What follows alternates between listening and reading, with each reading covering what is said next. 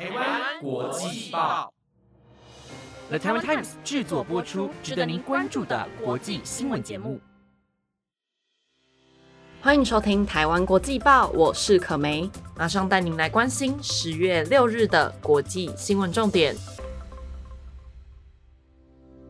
本集节目资讯由 Mixer Box Chat AI 提供。本日新闻重点：叙利亚军校遭无人机攻击，造成至少百人死亡。拜登政府为逐强阻挡非法移民进入，动用二零一九年拨款。泰国十四岁少年持枪杀人，政府重新审视枪支泛滥议题。今年诺贝尔奖得主出炉，将奖项归功于新挪威语。国庆即将到来，河西两国为台举杯庆祝。如果你对以上的新闻感兴趣的话，那就赶快跟我一起听下去吧。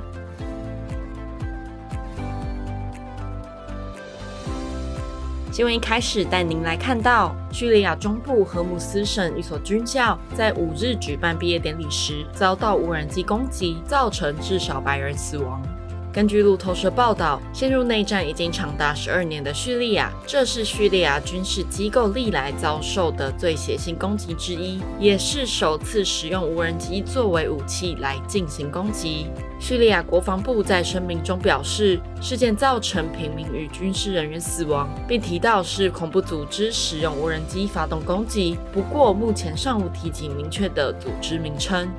内战监督团体叙利亚人权瞭望台组织表示，这场突如其来的攻击造成超过百人死亡，一百二十五人受伤，许多人倒在大庭院的胁迫之中，有些人身穿迷彩服，有些人则是平民装束。而根据路透社利用 WhatsApp 取得的现场影像，现场一些遗体上仍有火焰，影片中仍可以听到一阵炮火声。一名协助布置会场的叙利亚男子表示。在毕业典礼过后，人们走进庭院，炸药就轰炸来了。他表示：“我们不知道是从哪里来的，地上到处都是尸体。”美国拜登政府五日宣布，在德州南部为了阻挡非法移民，将放弃执行二十六项联邦法律。美国边境长期以来遭非法移民入境困扰。先前，德州就曾经在海上设立浮球，亚利桑那州则在与墨西哥的边境建立围墙等等的措施，来防止非法移民进入美国。而如今，美国拜登政府首次动用强大职权来执行这项权利。今年九月以来，美国与墨西哥边境涌现了新的移民潮。根据美国数据报道显示，美国执法人员九月在美墨边境拦截的非法移民数量，可能就已经超过二十六万人次，是有记录以来单月最高人数。美国国土安全部长在公告中表示，为了在计划的区域防止非法入境美国，目前有迫切且立即的需要在美国边界一带建造实体屏障与道路。而在动用二零一九年美国国会边界逐墙拨款之前，美国国土安全部宣布放弃执行的联邦法律，包括清净空气法、安全饮用水法和濒临灭绝物种保护法，避免因为审查或是环境法方面的诉讼拖延工期。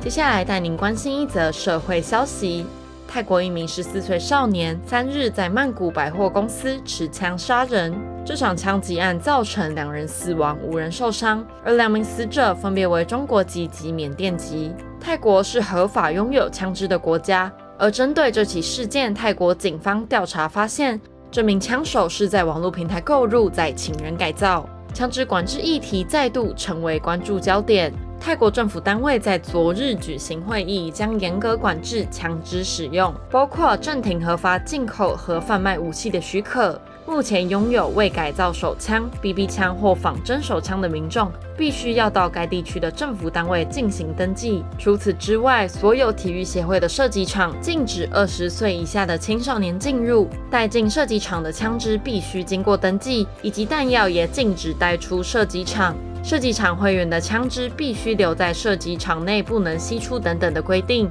各政府单位将暂停核发让民众可以在公众场合带枪的许可。泰国政府将全面检视和枪支相关的法律规定，同时也要求网络平台和社会部严厉审查违法贩卖武器的网站。而由于死者皆为外国国籍，这起案件也让泰国旅游业复苏造成冲击，让外国游客对当地治安产生不信任，犹豫是否前往当地出游，也担心旅游的自身安全。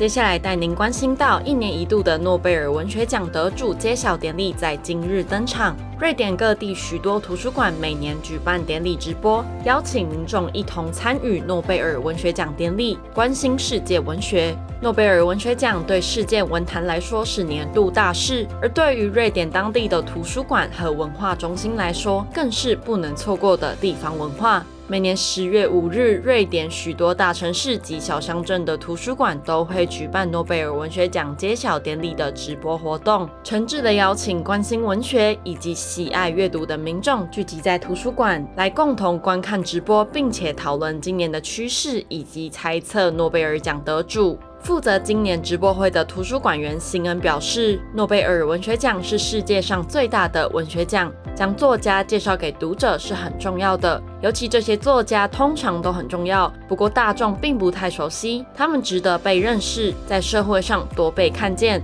而今年的诺贝尔文学奖得主是一位来自挪威的作家福斯。六十四岁的他使用挪威的两种官方语言中较少人使用的新挪威语写作，并且透过创新的戏剧和散文为难以言喻的事情发声。福斯表示，他认为这座奖项是对新挪威语以及推广新挪威语运动的认可。他最终将这座奖项归功于语言的本身。而在得主揭晓之后，图书馆馆员提供福斯的著作，让正在观赏直播的民众借阅，将诺贝尔奖得主的作品介绍给更多读者。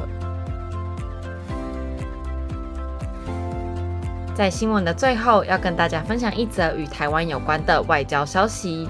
台湾国庆就在这个周末，西班牙代表处在四日午间举办国庆酒会。而除此之外，驻荷兰代表处也在今日首度在荷兰众议院国际新闻中心举行活动。外界人士及荷兰、西班牙两国的政治人物共同庆祝台湾一百一十二周年的国庆，表达对台湾的坚定支持。荷兰自由民主党表示，台湾及荷兰具有高度相似性，虽然都是小国，但皆是贸易和科技大国。两国也都崇尚法治精神和开放多元的进步观念，共同合作能够让双方皆获利。而西班牙参议员拉马西除了肯定台西两国多项交流成果，表达对台湾的坚定支持，并且期盼台海民主及和平发展，更加期许台西两国能够持续在经贸、观光、学术等层面拓展更深更广的合作关系。以上就是本日的国际新闻重点。如果你还想了解其他国际大小事，也别忘了持续关注国际报的最新消息哦。感谢您的收听，我是可梅，我们下次再见。